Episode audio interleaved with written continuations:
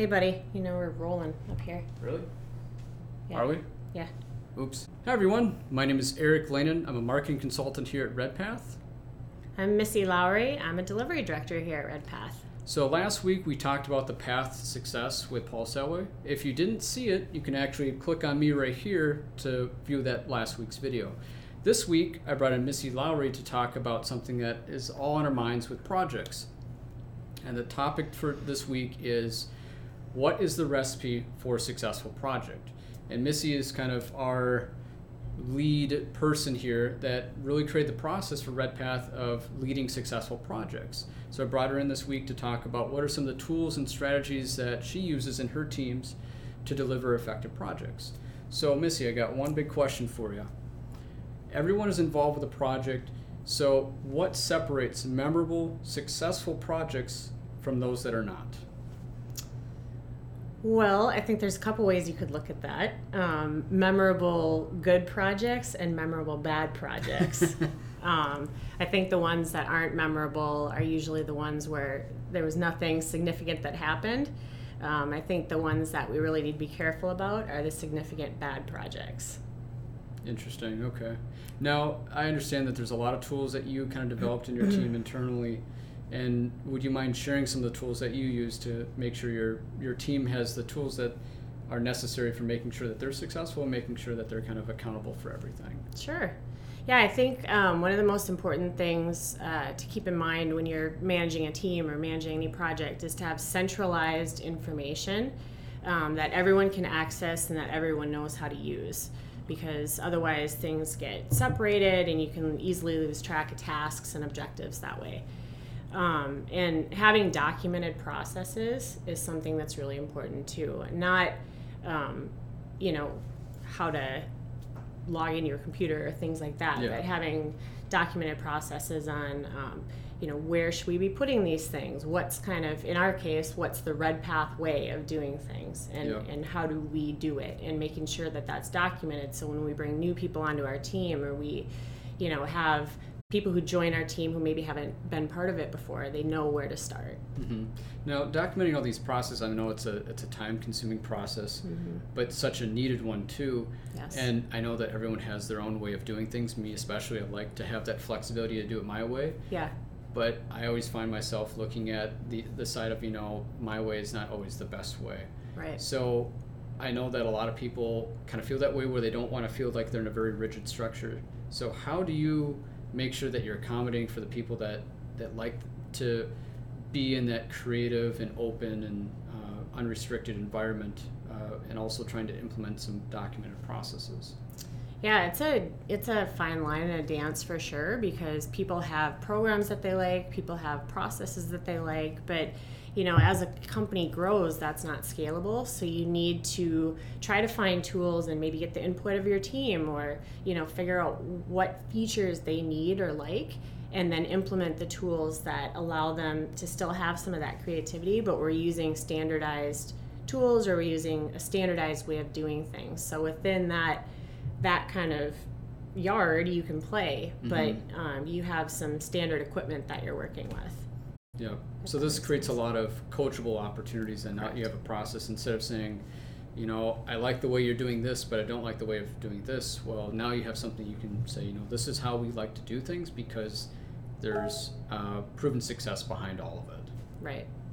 Yeah, and I think one thing that's really important is for people to understand when you're wanting them to use these tools, why do you want me to use these tools? Why can't I use the tools that I want to use? Why do I want to use these ones that you're suggesting? So you need to think about when you're putting processes or tools in place that you're thinking about that. We call it the WIFM, the what's in it for me. Mm-hmm. And that was a strategy or something that Paul talked about last week, yeah. Is the what's in it for me is, you got to make sure that you're meeting both sides of it. There's a give and a get always. Yeah. So we talked about the documenting processes and making sure that we have a centralized place for tracking tasks and everything. I know that we internally have this process called IRAD. Yes. Would you mind talking about that? Sure. Yeah, and an IRAD can be used on formal projects or informal projects. It's really, what IRAD stands for those of you who don't know, are issues, risks, actions, assumptions, and decisions. So, you know, in each of those categories, so if you're having an issue or you're documenting a risk or you're assigning tasks, tasks could be actions in the IRAD. Assumptions maybe on an internal project, depending on what it is, you might not use as much. But decisions is another key one for us that we use all the time here, because you forget what you decided as a team and what you talked about. And one of the really important things of cohesion and kind of unity on a team and that centralized Redpath way is for everybody to be on the same page. Mm-hmm. So that IRAD keeps track of those things for you. Yeah, and that's down to the nitty-gritty. So you have your, every action that you assign out to your team. You also have all the decisions or risks that you may find out, like, oh, I didn't know that this app may or may not work with this other app, and those are things you'd want to call out. Right. So that's kind of the nitty-gritty within a project. What about kind of the high level of using like a Gantt chart to kind of make sure like a team can all be on the same page in terms of visible success? Yes, absolutely. So another really key component of any initiative that you're doing, whether that's internal, external, is setting milestones. So what are the key milestones? What are the key points where we're going to do a check and say, okay, you know, how are we doing on the project, on the progress of our project? And a Gantt chart is just a visual representation of that. So you can see when you were supposed to start something, when you were supposed to end something, where overlaps are, because it can help you with your resource planning and things like that. So it's a very valuable tool to help measure, you know, time frames and forecast resourcing and things like that. Mm-hmm. And obviously you want to bring these up in your scrums too. Right, yes. Yep, so would you mind going in more depth on scrums and kind of what is a best practice for scrum management? Because I know we have scrums here, and I know you can be a certified scrum master. I mean, it's a very widely used project management process, but what is kind of your best practices for scrums? Yeah. Typically, ideally, a scrum should only be 15 to 20 minutes. You don't want to take a whole lot of people's time. It should be a quick snapshot of what did I do yesterday, what am I doing today, what am I going to be working on tomorrow. And that's also your opportunity to address those things in the IRAD. So did any risks get identified? Are there overdue actions? Do we have decisions that need to be made that maybe, you know, are causing dependencies? So it's a good place to kind of centralize and regroup and get ready for your day and your day tomorrow. Absolutely. Okay. So we talked about some tools and some strategies within it, but what are some of the key factors that you feel determine the success or build the recipe for a successful project? Yeah, so I think one of the most important things in a project, or just when you're dealing with a team in general, is communication. You know, over communicate. You can never communicate enough. So make sure that you're being very transparent, because otherwise things get misconstrued or they get lost or, you know, whatever. And clear leadership is really important too. I mean, you can have a team environment and you don't need to have a hierarchy, but somebody needs to head up that ship. Somebody needs to be the captain. So having clear leadership is really important. And then I think along with that, having clear expectations. So whether we're internally working on something or we're externally working with a client on something, it's important that we have expectations for our team of what we're expecting, and the client is clear on what our expectations are of them, and vice versa, that we're clear on what their expectations are of us. So what are some of the other key factors that you found lead to the recipe for success? Yeah, so I think one of the things I keep talking about, issues and risks. Typically it's the negative things. It could be positive things too, but you want to call those out early, because you don't want there to be surprises. Surprises are a really good way to derail a process or a project. Another important thing is to prioritize. So when you have all these tasks, you have all these things you need to get done, what's really important and what do we need to focus on first?